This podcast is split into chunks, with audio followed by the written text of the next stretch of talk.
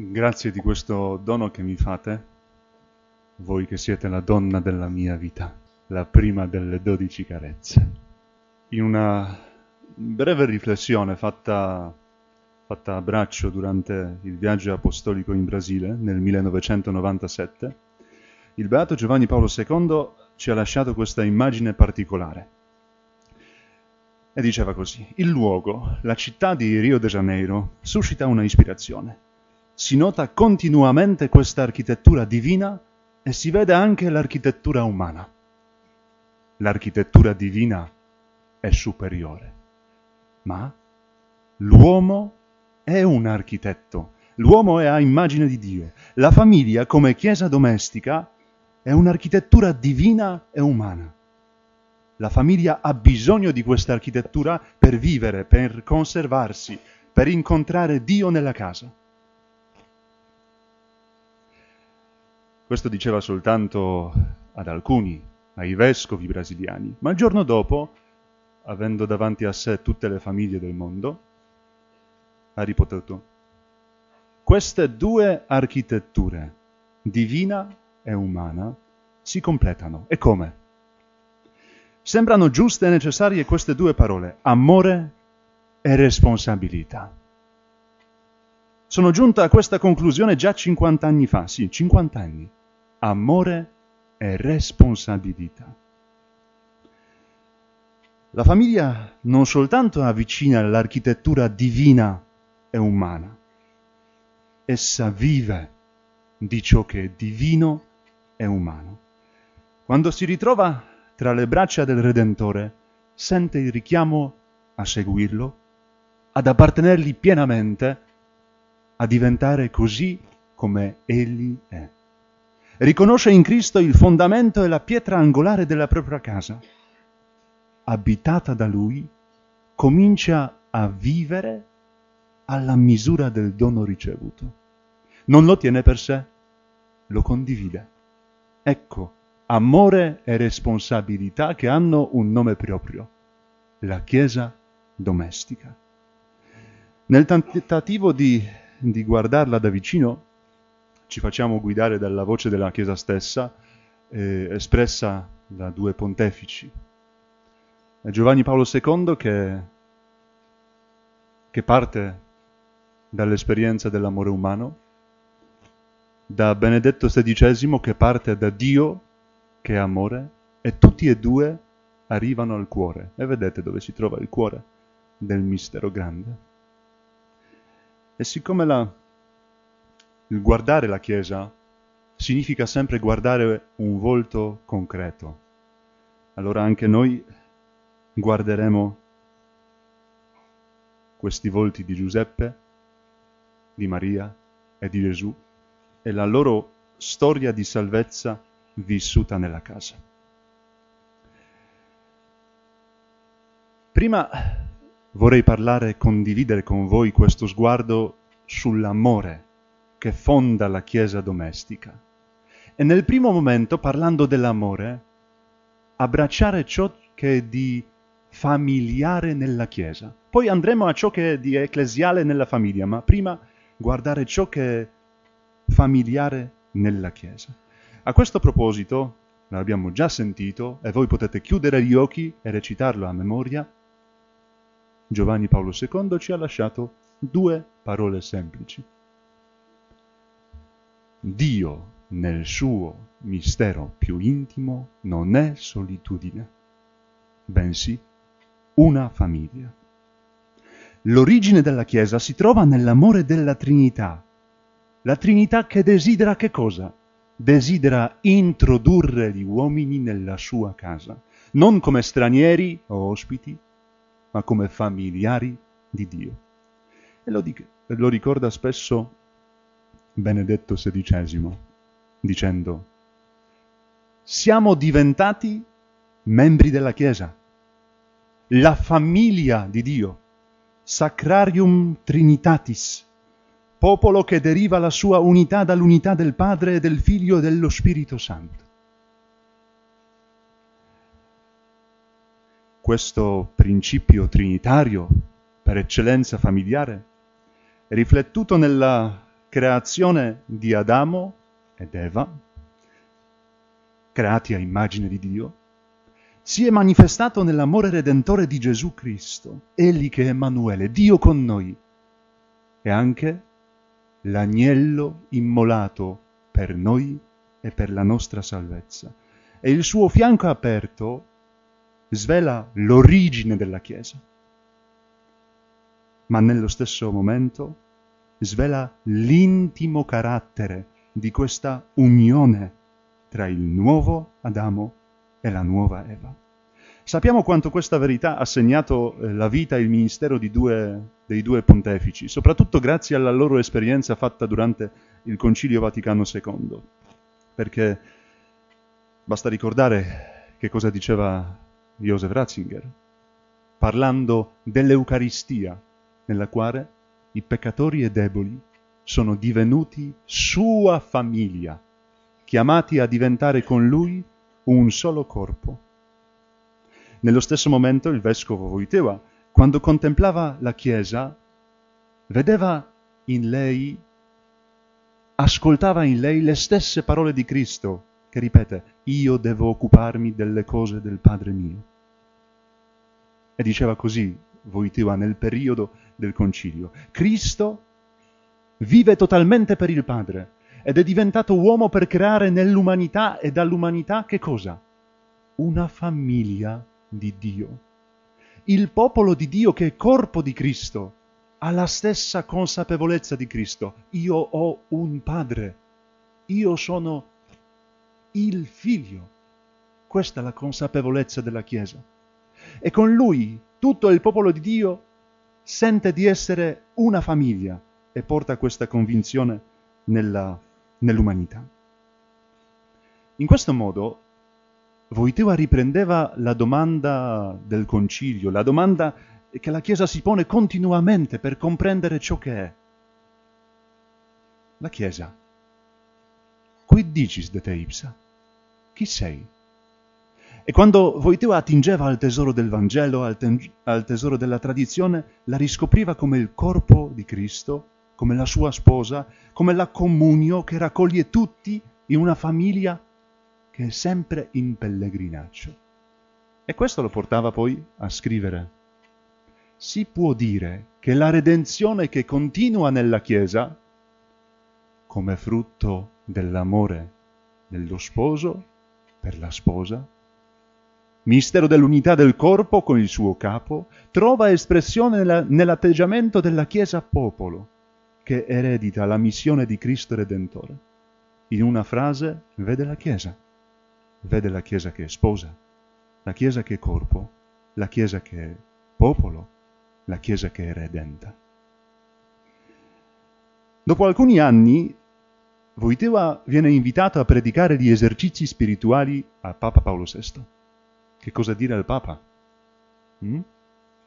Allora prende due testi paolini, quello della lettera agli Efesini, su Cristo che ama la Chiesa e dà se stesso per lei, e quella della lettera ai Galati. Non sono più io che vivo, ma è Cristo che vive in me. E avendo davanti a sé Paolo VI, dice, lo sposo è con voi. Voi siete amati fino alla donazione prima, definitiva. Che cosa dà il senso fondamentale alla nostra esistenza se non questo? Siamo poveri, ma siamo ricchi. Lo sposo è con voi. Ho avuto il, il piacere di vedere l'originale, il manoscritto di questo testo, che è st- poi stato eh, corretto da, da Voiteva dopo gli esercizi spirituali. Ha corretto soltanto due cose, anzi, non ha corretto, ha aggiunto due frasi ha messo due volte in più questa espressione. Lo sposo è con voi. Questi cenni storici credo che ci aiutano a capire perché l'insegnamento dei due ultimi papi mette un forte accento sulla Chiesa che trova la sua via importante, la più importante, la più autentica nella famiglia. Sviluppando il concetto della Chiesa famiglia di Dio, il Beato Giovanni Paolo II la invita a che cosa? A chinarsi, la Chiesa, la Chiesa grande, si deve chinare su questa sua particella piccola. perché lì ritrova le radici di ciò che è.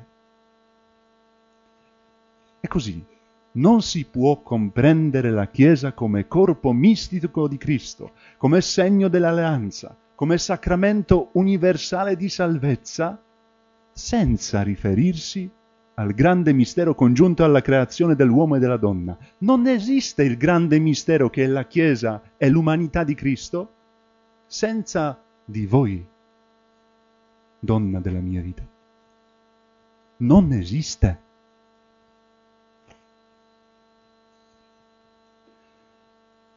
E guardate che con la stessa attenzione anche Benedetto XVI spiega la natura sacramentale della Chiesa, nella quale Dio raduna e redime i suoi figli, perché hanno bisogno non soltanto di essere insieme, ma di essere redenti.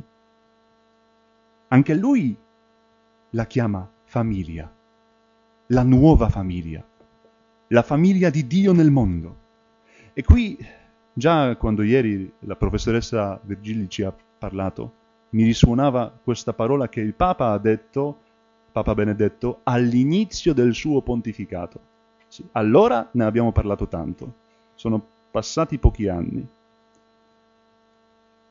Non a caso Paolo paragona il rapporto matrimoniale alla comunione sponsale che intercorre tra Cristo e la Chiesa. Anzi, potremmo ritenere che l'Apostolo indirettamente moduli la vita della Chiesa intera su quella della famiglia. E poi, continuando, il Papa suggerisce che Paolo imparava la Chiesa insieme a Aquila e Priscilla.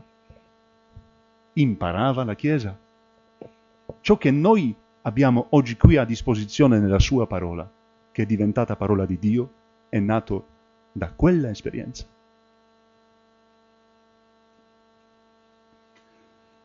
Chi ha mai sperimentato questo volto della Chiesa, che è famiglia di Dio, famiglia di fratelli e sorelle, famiglia di famiglie, si accorge che, che la stessa realtà della fede possiede i tratti familiari. Anche questo ce l'ha ricordato ultimamente, preparandoci al sinodo, il Papa, dicendo a Loreto, è la fede, allora, che ci dà una casa in questo mondo, che ci riunisce in un'unica famiglia e che ci rende tutti fratelli e sorelle. E solo alcuni giorni dopo ha, detto, c'è una evidente corrispondenza tra la crisi della fede e la crisi del matrimonio.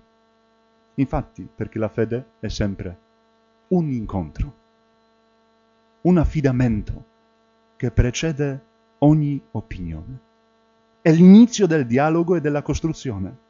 La Chiesa e la famiglia lo sanno perché la Chiesa e la famiglia vivono di questo. E se una lo trascurasse, ne soffrirebbe anche l'altra. Se una lo trascura, ne soffre anche l'altra. La vita della Sacra Famiglia di Nazareth è l'icona di questo mistero. Il verbo che veniva in casa sua chiedeva che cosa? Di essere accolto fuori di ogni calcolo, in modo familiare. Donando grazia su grazia, rivelava la vera famiglia di Dio che nessuno ha mai visto. E sono sempre le parole del Papa Benedetto ad aiutarci a riconoscere le tracce della Chiesa nel quotidiano di Gesù, Maria e Giuseppe. Consacrando la Basilica della Sagrada Famiglia a Barcellona, il Papa disse, il Figlio dell'Altissimo svuotò se stesso, facendosi uomo nel silenzio della casa di Nazareth, senza parole, ci ha anche insegnato che tutta la famiglia, ascoltando e mettendo in pratica la sua parola, si trasforma nella sua famiglia. abbiamo visto questo primo atto, amore che fonda la Chiesa domestica, perché fonda la Chiesa che è famiglia. Andiamo al secondo atto, la Chiesa che nasce nell'amore, perché la famiglia è una Chiesa. Insieme alla Chiesa che è famiglia, anche la famiglia che è la Chiesa trova speciale, eh, un, un, posto speciale nella riflessione di Voiteva. Eh, tuttavia, se guardiamo noi i, scritti risalenti all'epoca prima del pontificato, l'espressione Chiesa domestica in Voiteva la troviamo poche volte. C'è però una espressione eh, detta in un'occasione particolare, eh, durante il Concilio Vaticano II, quando riferendosi eh, al contributo offerto da Monsignor Fiordelli, il vescovo di Cracovia disse «Vorrei qui associarmi con tutto il cuore a quanto ha detto precedentemente in quest'aula un padre sul tema dell'importanza della famiglia cristiana nella struttura del popolo di Dio. Non senza ragione, la famiglia da alcuni antichi veniva chiamata Chiesa. Occorre che tutto ciò trovi il posto nel capitolo sul popolo di Dio, indipendentemente dal fatto che della famiglia si parli in un altro schema, nell'aspetto piuttosto etico-normativo. Questa breve affermazione tocca un punto cruciale perché la Chiesa domestica, prima di descrivere una funzione svolta dalla famiglia, dice la sua identità. La famiglia è una Chiesa non perché in un certo modo imita la Chiesa universale, ma perché partecipa alla sua vita e la attua. Non si tratta di un termine attribuitole per facilitarne la comprensione, ma di una verità intrinseca, ricevuta e riconosciuta come dono. Donna della mia vita, siete la Chiesa domestica perché l'avete ricevuto in dono. Piuttosto che una definizione, la Chiesa domestica è una evidenza e Voiteva che imparava amore umano, ma anche imparava la Chiesa, vedeva nella Chiesa domestica il nome proprio della famiglia. Ho detto ieri a Don Renzo che a un certo punto ho smesso di contare quante volte il Papa usa l'espressione Chiesa domestica. Sono arrivato a cento volte in Giovanni Paolo II, cento volte in Benedetto XVI, ho smesso, ho smesso di contare. È il nome proprio della famiglia.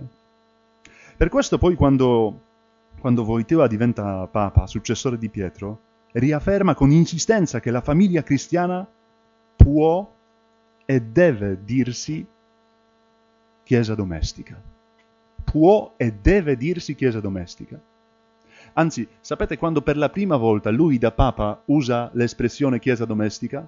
Quando va eh, eh, in visita nella parrocchia alla Garbatella, qui a Roma, la stessa parrocchia dove lui, dopo la guerra, studiando all'Angelicum, eh, andava ogni domenica, si mette di fronte alle famiglie e dice, io, vescovo di Roma, successore di Pietro, per raggiungere tutte le chiese di Roma, devo raggiungere tutte le chiese domestiche. E fa tutto il discorso sulla chiesa domestica di San Giovanni Crisostomo. Era il dicembre del 1978 primi mesi del pontificato. Però poi l'ha ripetuto nel 1994, quando in occasione del primo incontro mondiale con le famiglie, così vi ha chiamato. Famiglia, quid dicis de te ipsa? Chi sei? Parole simili ho ascoltato per la prima volta nell'aula conciliare. Ecclesia, quid dicis de te ipsa?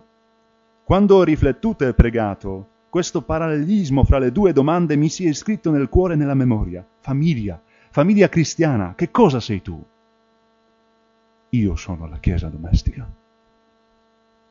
Anche la sua lettera alle famiglie, scritta alcuni mesi prima, comunica questo grande desiderio della Chiesa che vuole mantenere sempre il vivo e attuale il contenuto dell'espressione Chiesa domestica, soprattutto nelle difficili condizioni che le famiglie di oggi devono affrontare. Allora, qual è questo contenuto?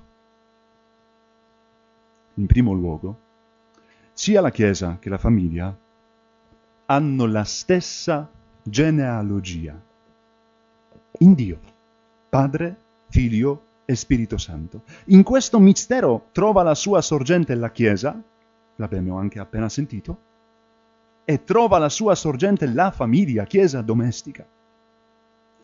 Questo sguardo sul principio della famiglia, che è stato da un lato sempre presente nella Chiesa, dall'altro lato deve essere sempre riscoperto, porta poi Giovanni Paolo II a riconoscere in essa un riflesso privilegiato della comunione trinitaria. Voi siete un riflesso privilegiato, io sono un riflesso. C'è una notevole differenza. Lo Spirito Santo, che è l'anima della Chiesa, della piccola Chiesa domestica, dona la vita a ogni famiglia perché? Perché imprime in voi l'immagine della Trinità. E quando il Papa poi invitava le famiglie a custodire questa preziosa presenza, sottolineava che questo è il loro specifico contributo all'edificazione della Chiesa. Vuoi costruire la Chiesa? Custodisci la presenza dello Spirito Santo. Non c'è in questo mondo un'altra immagine più perfetta, più completa di quello che è Dio, unità, comunione. Non c'è un'altra realtà umana più corrispondente a quel mistero divino la testimonianza che è propria della famiglia. Portate dovunque la testimonianza della Trinità in missione e così fate crescere la Chiesa. È importante vedere come, come questo mistero diventa veramente un vino stagionato con Papa Benedetto XVI.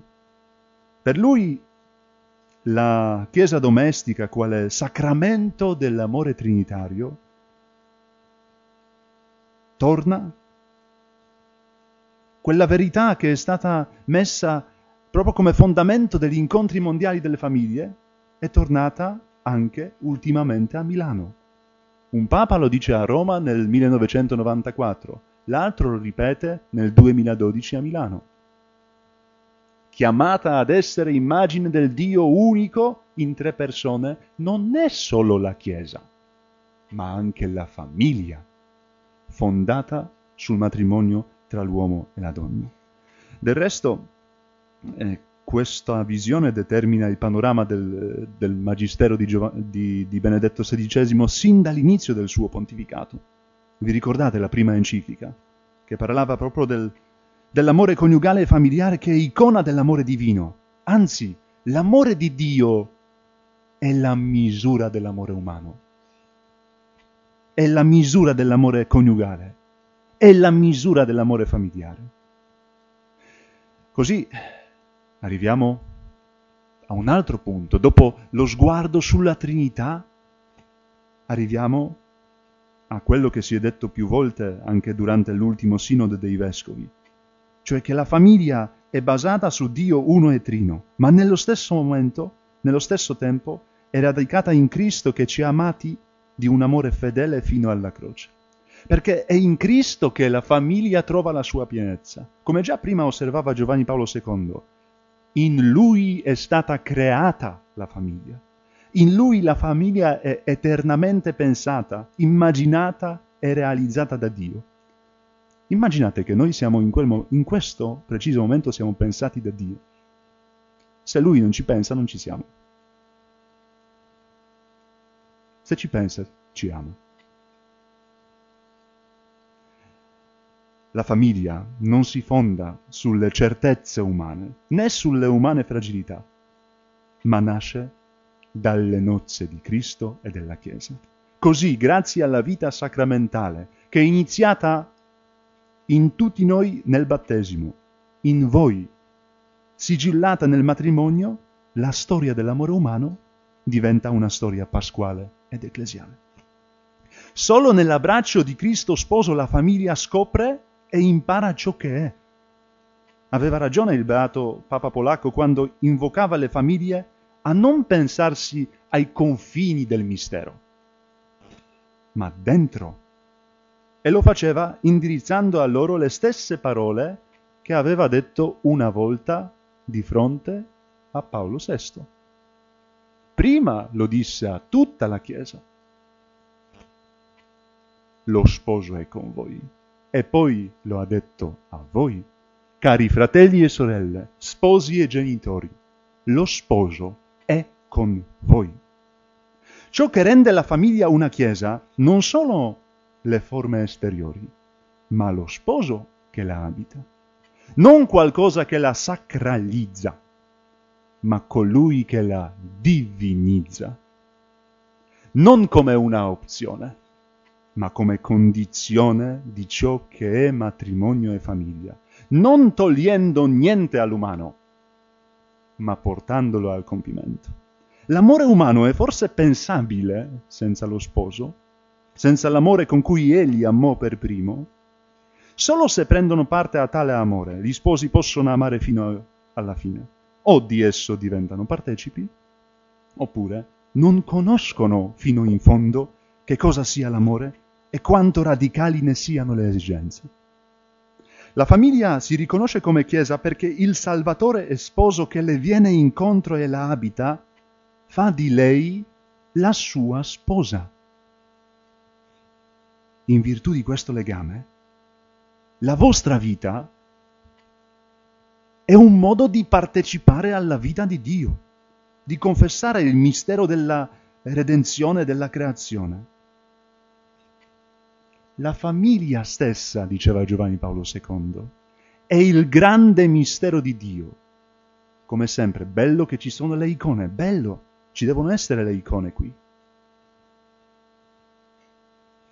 Però, come Chiesa domestica, io cito il Papa, successore di Pietro, come Chiesa domestica, voi siete la sposa di Cristo.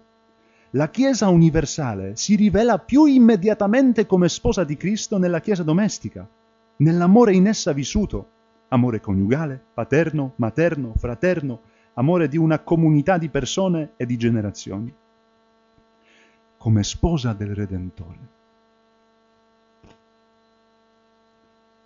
La famiglia vive non soltanto per Lui, con Lui, accanto a Lui, ma in Lui.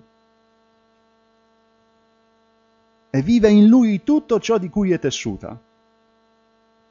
Nel filmato abbiamo visto, sì, anche la scena intorno, vicino alla, sì, alla, al, al frigorifero, eh? Sì. È questo che si vive in Cristo. Si vive tutto in Cristo. Si vive la preghiera della sera, ma si vive anche la scena accanto al frigorifero. In Cristo. Non solo con Cristo e per Cristo, in Cristo. Grazie a questa alleanza che è reale perché è sacramentale, è ecclesiale la famiglia partecipa a quell'amore, a quella paternità che noi sempre scriviamo con le lettere maiuscole. La vocazione della famiglia è quella di essere un, uno spazio spirituale, essendo fatta e vivendo nel corpo, essere lo spazio riempito dalla verità dell'amore. Proprio tale spazio viene chiamato la famiglia, tale spazio spirituale viene chiamato chiesa domestica lo spazio fatto del corpo, dove vivi la spiritualità, cioè ti fai guidare dallo Spirito Santo.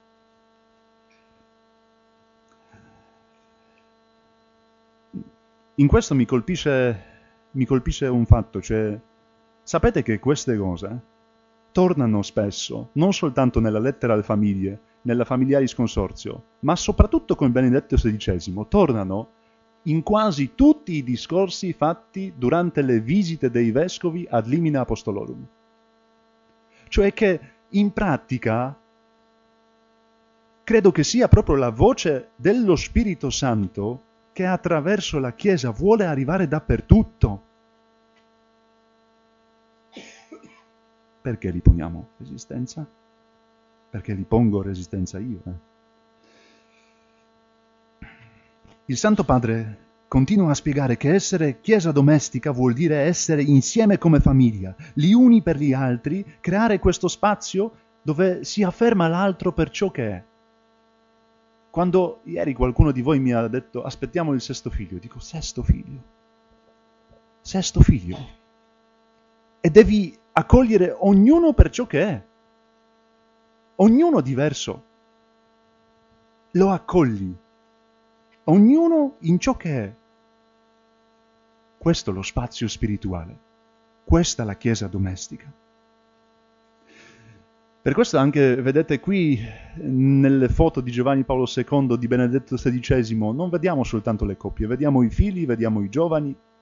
Per questo Giovanni Paolo II puntava sui giovani, non perché giovani, famiglia, bambini, malati sono quattro settori separati della pastorale, ma perché sono tutti la famiglia chiesa domestica. Perché la famiglia chiesa domestica, sì, come diceva Don Carlo, è qui, in questa sala, ma anche in tutte le altre sale. La chiesa domestica adesso sta giocando al calcio perché fa bel sole. E la chiesa domestica adesso sì, viene allattata da alcune, sì. Questa è la chiesa domestica.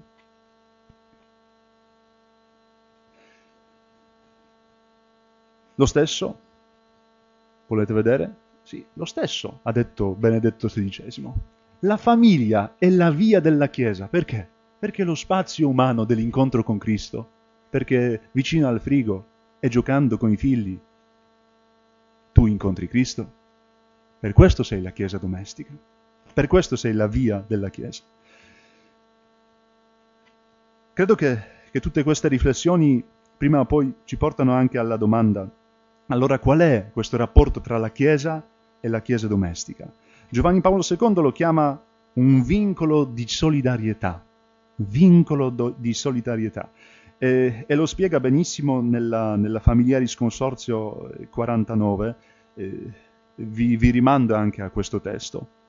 La Chiesa che è corpo di Cristo, sposa e madre, annunciando la parola e celebrando i sacramenti, genera e santifica la famiglia. Allo stesso tempo, la famiglia edifica la Chiesa e incarna il Vangelo nella comunione, nella generazione, nel dono sincero di sé nel dono sincero di sé. Già questo. C'è la Chiesa che nella famiglia vive il dono, impara il dono, dove i tuoi figli imparano che le cose più importanti della vita sono un dono. Se vuoi comprare le scarpe, vai al negozio e compri le scarpe, ti serviranno. Se vuoi che qualcuno ti abbracci, cosa fai? Paghi? Provochi? Costringi? Lo puoi fare, oggi si fa, ma non è la stessa cosa. Ti deve essere donato. La Chiesa domestica non esaurisce tutto il mistero della Chiesa, comunque è una Chiesa, perché la rende presente e la estende. E come ricorda Benedetto XVI, la vita di ogni singola famiglia cristiana si colloca nel contesto della più grande famiglia della Chiesa, che la sostiene e la porta con sé. La vita familiare, quando inizia? Quando si innamora della Chiesa e si rimane fedele a questo amore. Allora, nel rapporto con Dio, nella partecipazione alla vita ecclesiale, nell'amore reciproco, la famiglia diventa un Vangelo vivo, una vera Chiesa domestica. Già prima, parlando della Chiesa che è famiglia, abbiamo parlato della Trinità, delle nozze di Cristo della Chiesa e della fede. Anche adesso, dopo aver parlato della Trinità, delle nozze di Cristo della Chiesa, dobbiamo eh, dire qualcosa su questo profondo bisogno della fede che è nella famiglia. Perché la famiglia è guidata a fare l'esperienza di una comunione nuova. Non solo quella del frigo, ma del frigo in Cristo. La comunione nuova che conferma e perfeziona quella naturale e umana. Nelle vostre case non avete un tabernacolo, avete il frigo, sì, ma siete un tabernacolo.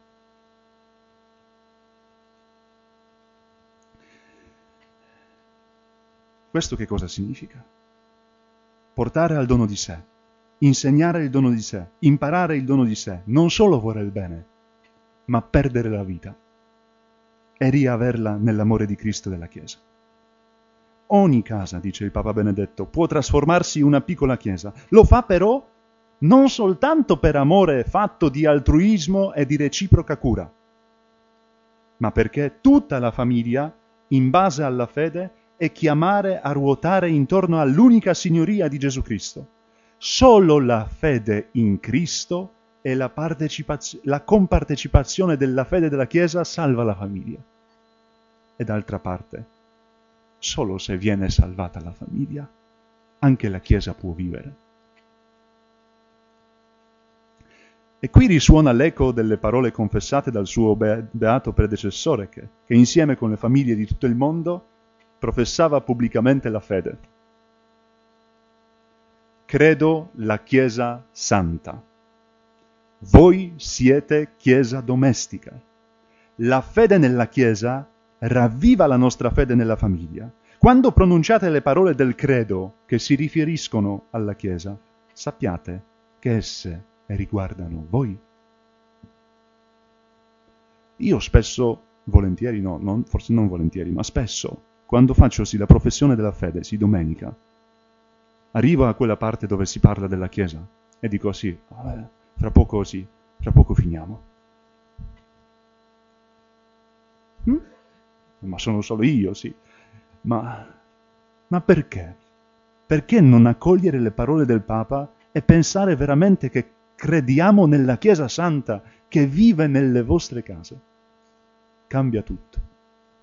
Infatti, non a caso, non a caso il Papa quando, durante la beatificazione della prima coppia, tornava alle parole che aveva detto prima nella Familiaris Consorzio. Famiglia diventa ciò che sei. Però le ha dette in modo diverso.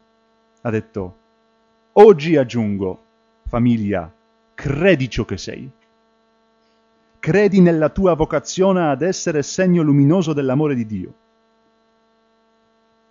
Non solo diventare, si diventa, ma bisogna credere nel mistero che è lì presente. Per questo la famiglia non è solo l'architettura umana, ma in ciò che è umano sperimenta la salvezza. Per questo deve rivolgersi con fede a Gesù, Maria e Giuseppe, che sono prototipo della Chiesa domestica, come dice Benedetto XVI, la Santa Famiglia di Nazareth, ci ricorda che il nome e la missione della famiglia è quello di essere cellula viva non solo della società, ma della Chiesa, segno, strumento di unità per tutto genere umano. Loro ce lo ricordano. Grazie a Dio anche ce lo aiutano a vivere. Ecco, questo era amore. Ora andiamo alla responsabilità, cioè se veramente siamo abbracciati da Cristo, siete abbracciati da Cristo? Sì, siamo, anch'io sono in famiglia, grazie. Eh. Siamo abbracciati da Cristo nelle nostre famiglie. Lo siamo per portare gli altri allo stesso abbraccio. E guardate che questo fa la Chiesa lì, abbracciata al, al suo sposo, però vuole portare tutti a, allo stesso abbraccio. Questa è l'evangelizzazione, questa è la missione, questa è la risposta.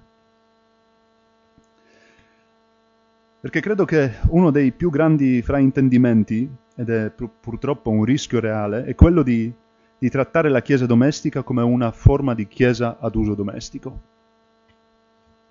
A uso domestico. Chiesa a uso domestico, cioè che ora tutto lì in quattro pareti della casa.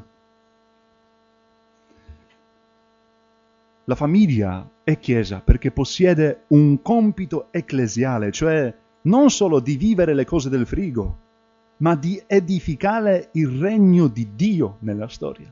Il frigo è lo strumento. La Chiesa e la famiglia non potrebbero né credere né vivere ciò che sono se non accogliessero la novità che emerge dalle parole di Giovanni Paolo II che ci sono state ricordate già ieri. Chiesa Santa di Dio, tu non puoi fare la tua missione se non attraverso la famiglia e la sua missione. Amore e responsabilità sono due momenti inseparabili della Chiesa domestica. La responsabilità non è altro che la partecipazione alla risposta della sposa all'amore redentore dello sposo. Se il mio sposo è re, sacerdote, profeta, io che faccio una cosa sola con lui, chi sono? Anch'io sono sacerdote, anch'io sono re, anch'io sono profeta. Questa è la missione della Chiesa. È la missione della Chiesa in miniatura, che non solo deve perseverare e attingere alle risorse della Chiesa, come dice la Familiaris Consorzio, ma la deve costituire. A questo proposito osservava Benedetto XVI che quando i membri della Chiesa sono sorretti dalla grazia, dalla fede, dalla spiritualità, diventa naturale un loro impegno coraggioso per la Chiesa e nella Chiesa. La quotidiana comunanza della loro vita si prolunga e si sublima nell'assunzione di una comune responsabilità a favore del corpo mistico di Cristo, fosse anche di una piccola parte di esso. Come quando ti nasce un figlio. Nessuno ti dice di prenderti cura di lui e tu lo fai. Qualcuno ti fa un dono e tu prendi cura di lui. Se ti stupisci del dono grande, prenditi cura del dono grande che ti è stato dato. Il mistero delle nozze di Cristo e della Chiesa determina anche questo, questo modo della responsabilità della famiglia. Ed è proprio quello di una missione sacerdotale, profetica e regale. Sacerdoti vuol dire comunicare amore. Essere profeti, rivelare amore. Custodire amore significa essere re.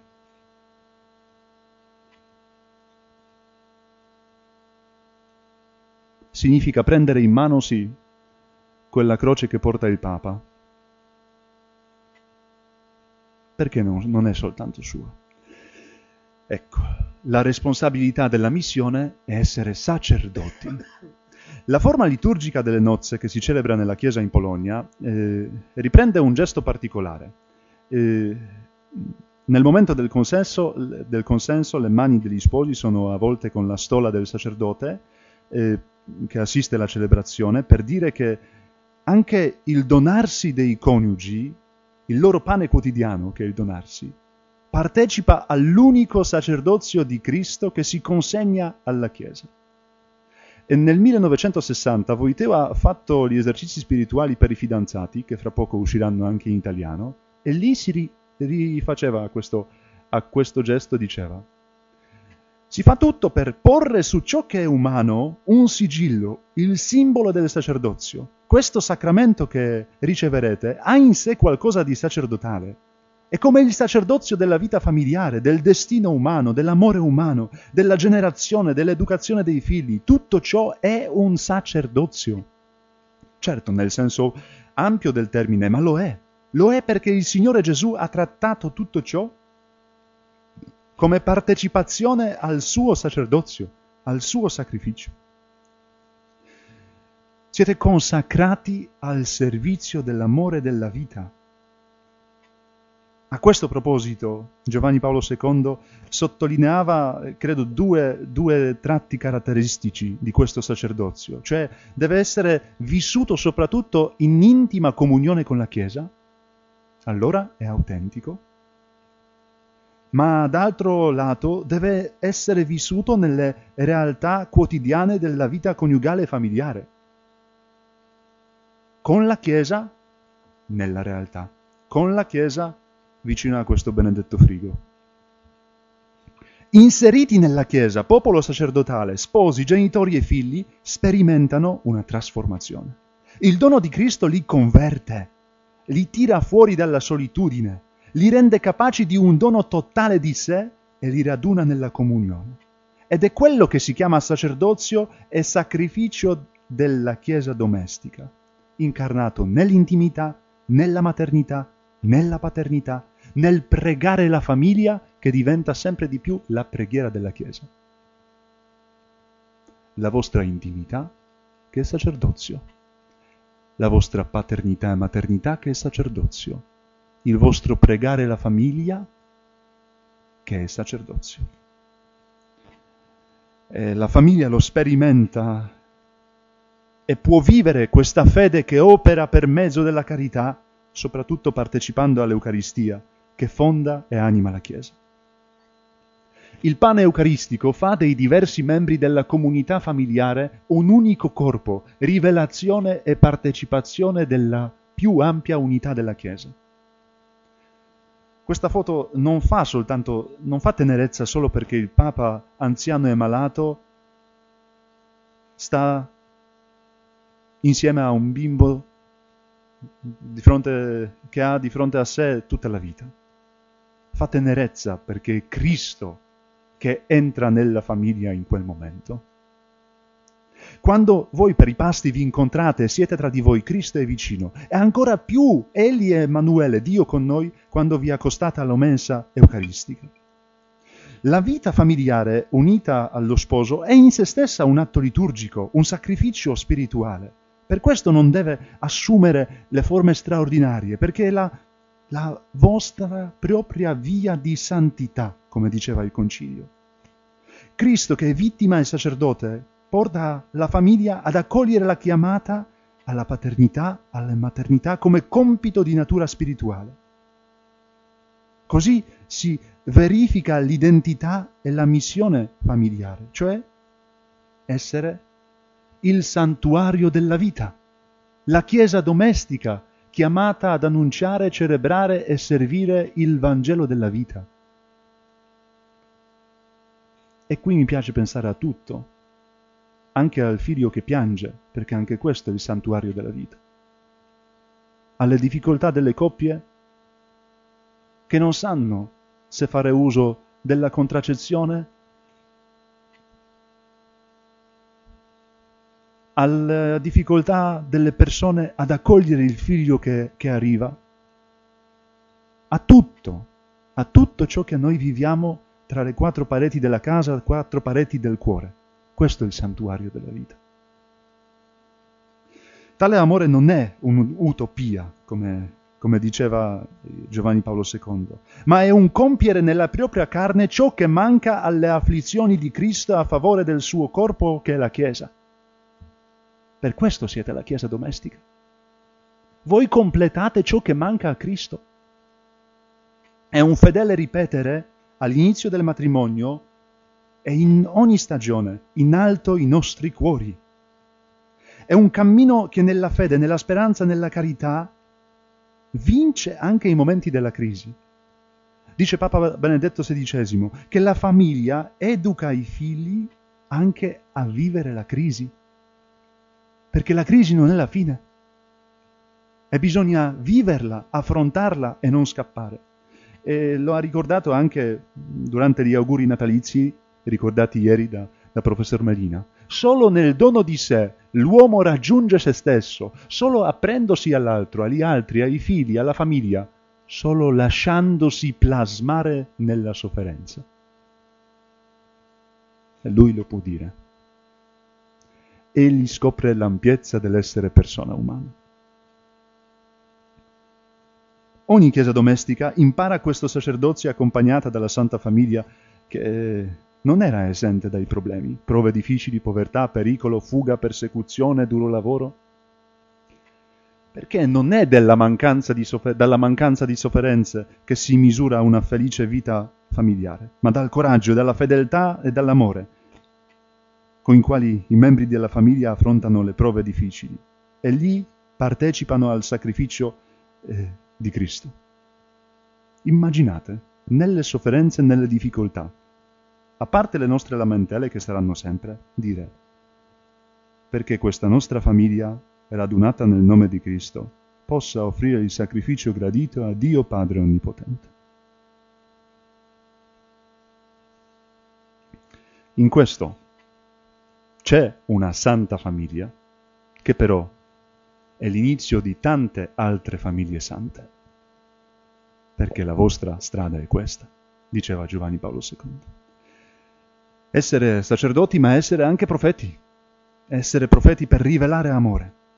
Quando per la prima volta il Papa Giovanni Paolo II ha celebrato il sacramento delle nozze da Papa, perché anche il Papa ogni tanto lo celebra, nella Cappella Sistina, a, mi pare era gennaio, sì, gennaio del 1979, a quella coppia ha detto poche parole, pochissime parole, però ha augurato a loro che, che i loro figli potessero trovare nel padre e nella madre, la via a Cristo e la via alla Chiesa. Essere profeti significa questo, portare gli altri a Cristo, portare gli altri alla Chiesa. Questo vuol dire. Anzi, non gli altri, perché nella Chiesa non ci sono gli altri. Nella Chiesa ci sono fratelli e sorelle. La consacrazione sacramentale che opera in famiglia rende i genitori i primi araldi del Vangelo. Quindi il loro compito educativo è un vero e proprio ministero della Chiesa, un vivere nell'amore materno della Chiesa per edificare la Chiesa nei figli. Così la Chiesa domestica è anch'essa maestra e madre. Questo munus profetico, questa missione profetica, che è ministero di evangelizzazione, si rivela essenzialmente ecclesiale. Il Papa Benedetto evidenzia che nel focolare domestico che educa alla comunione e non all'individualismo si impara il linguaggio della fede e si fa esperienza della Chiesa come di una compagnia di amici davvero affidabile. Io vi auguro che un giorno venga a voi, forse l'ha già fatto un vostro figlio, e vi dica che cos'è questa benedetta Chiesa? E che voi lo abbracciate e gli chiedete, che cosa senti? Dirà, calore, vicinanza, ti voglio bene. Ecco, questa è la Chiesa. E questo significa essere profeti nella famiglia.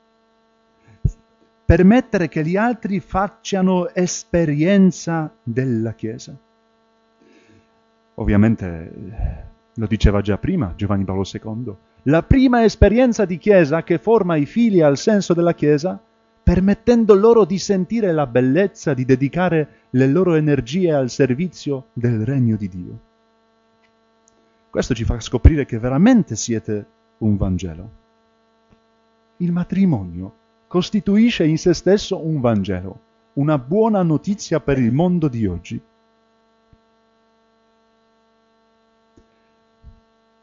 E se è così, bisogna accogliere il Papa che ci stuzzica, ci provoca, ci invita, ci richiama, ci supplica. Carissime famiglie cristiane, annunciate con gioia al mondo intero il tesoro meraviglioso di cui come chiese domestiche siete portatrici. Annunciatelo. Se si comprende questo, diventa allora evidente che che la Chiesa domestica, che ha tutti i carismi e le grazie di Stato, è chiamata a essere un segno luminoso della presenza di Cristo e del suo amore anche per i lontani, per le famiglie che non credono. Fare questo, che fa il Papa nella foto, fa da padre per un bimbo. Questo che deve fare la famiglia, per i lontani, essere uno che porta alla Chiesa, che accompagna, in modo familiare, non clericale. È evidente, però non basta riconoscere evidenza di, di questo, cioè di, della famiglia da cui dipende in gran parte l'evangelizzazione, non basta, bisogna crederlo. Ed è quello che, che noi chiediamo alla Sacra Famiglia, che, che è una famiglia itinerante. Non stanno sempre a Nazareth si muovono in continuazione. Sono la umana famiglia in missione divina. Ecco, e andiamo a questo, l'ultimo punto della responsabilità, cioè essere re e custodire amore. Abbiamo parlato del dono che è sacerdozio, del dono che è anche testimonianza, quindi è profetico, ma anche dobbiamo dire qualche parola su questo dono che ci rende sempre più liberi più servi nella famiglia, perché qui si esprime la missione regale, la partecipazione in comunione con la Chiesa all'esperienza di un pellegrinaggio terreno verso la piena rivelazione e realizzazione del regno di Dio. Siamo in pellegrinaggio. Se a qualcuno di voi è passato così in mente, dopo la prima relazione, io che ci faccio qui? È una buona, sì, reazione perché noi siamo in pellegrinaggio, siamo in pellegrinaggio e non siamo da soli, non siamo completi, perché dobbiamo essere veramente redenti e sposati e vivere quelle nozze che attendiamo. Per custodire e trasmettere l'amore portato al compimento eh, nelle nozze di Cristo, la famiglia deve sempre attingere a questa fonte, deve essere sempre salvata, evangelizzata. Per questo è sempre raggiunta dall'amore misericordioso di Dio, come dice Giovanni Paolo II. E qui credo che tornano due immagini della lettera agli Efesini. La prima, quella su Dio che è ricco di misericordia, cioè che vede la nostra miseria, vede la nostra verità, la chiama per nome e dice sì, io ti amo. Questa è la, misericordia. Ma d'altro lato bisogna anche vedere lo sposo che dà se stesso per lei, la rende santa, la purifica da ogni difetto, macchia e ruga. Ho pensato anche a questo quando ieri uh, ha parlato la, la professoressa Rigilli. Cristo che purifica la Chiesa. Vuole una Chiesa senza le rughe, ma guardate che Cristo porta per sempre le piaghe gloriose. Cioè, le ferite, le, lui le porta, non, non se le toglie. Ma a noi toglie le rughe, alle famiglie toglie tutte le rughe. Perché questa è la verità della misericordia che l'ha costato tanto. È segno glorioso della sua misericordia e del suo amore. Lui ci toglie ogni ruga, però ci fa vedere sempre le sue piaghe gloriose. Questa è la speranza che ci salva. Questo spè salvi. Così si impara a perdonare il figlio che se ne va e il figlio maggiore che si addira.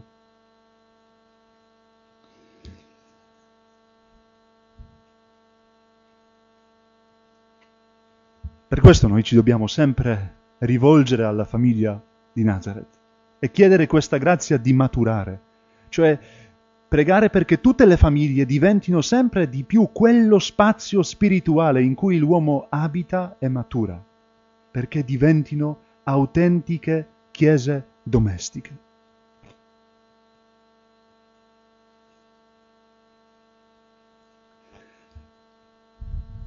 Questa sarebbe l'ultima parola.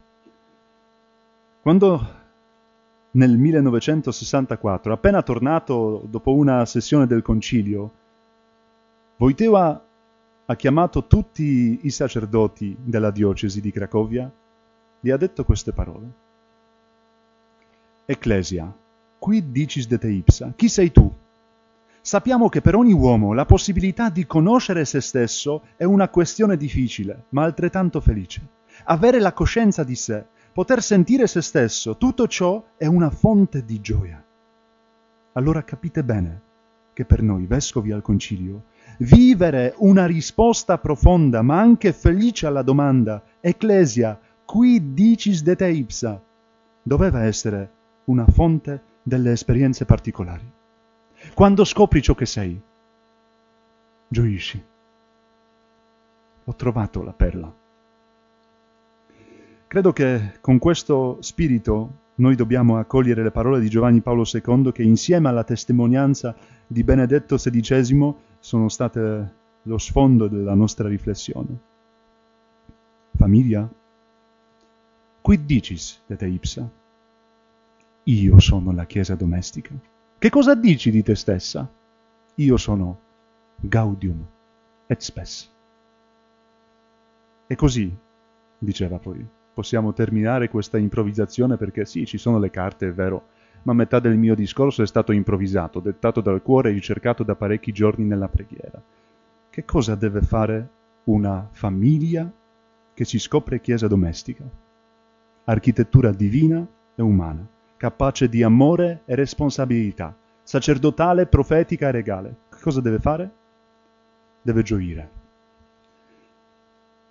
deve stupirsi del dono grande, deve benedire e deve gioire, perché nessuno la chiamerà più abbandonata né devastata, ma sarà chiamata mia gioia e sposata. Deve gioire, benedire e stupirsi del dono grande, perché Dio stesso gioisce per lei come lo sposo gioisce per la sposa. Deve gioire e ringraziare la Chiesa domestica, lei che è veramente gioia, gioia e speranza.